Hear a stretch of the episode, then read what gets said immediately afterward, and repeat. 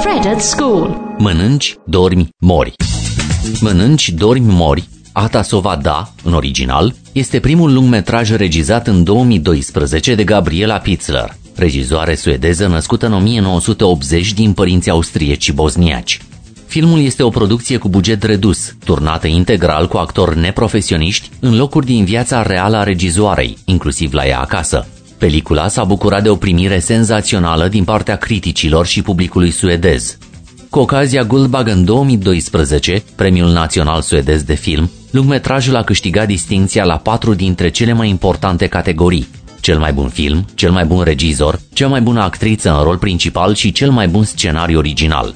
Datorită conținutului și temei abordate, filmul a fost difuzat chiar și cu ocazia unei ședințe speciale a Parlamentului suedez. În cadrul selecției pentru Săptămâna Criticii, desfășurată sub egida Festivalului de Film de la Veneția, ediția 2012, filmul a câștigat premiul publicului. Suedia a propus filmul la premiile Oscar în categoria cel mai bun film străin, însă pelicula nu s-a numărat printre cele cinci nominalizări.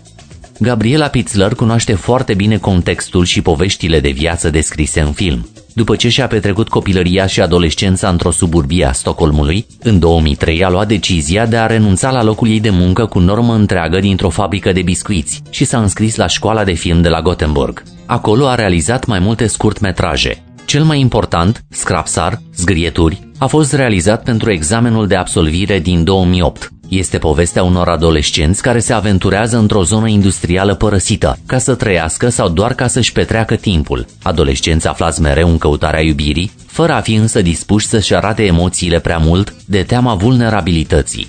În 2009, filmul a câștigat premiul Guldbaggen la categoria scurmetraj, iar în 2010 a câștigat premiul publicului de la Festivalul Internațional de Scurmetraje de la Uppsala, fiind apoi trimis la diverse festivaluri internaționale.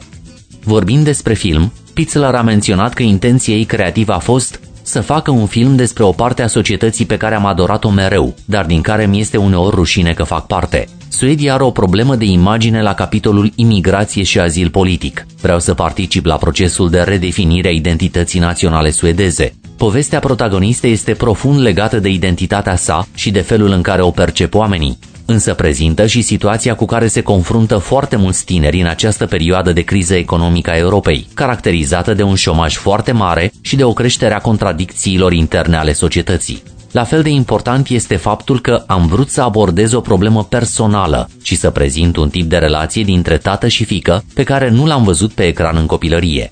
Stilul său regizoral i-a făcut pe mulți critici să o compare pe Pitzler cu frații Darden, comparație de care regizoarea suedeză este foarte mândră, dat fiindcă îi consideră sursa ei de inspirație. Printre regizorii care au captivat-o și au influențat-o se mai numără Claire Denis, Von Carvai și Miloš Forman.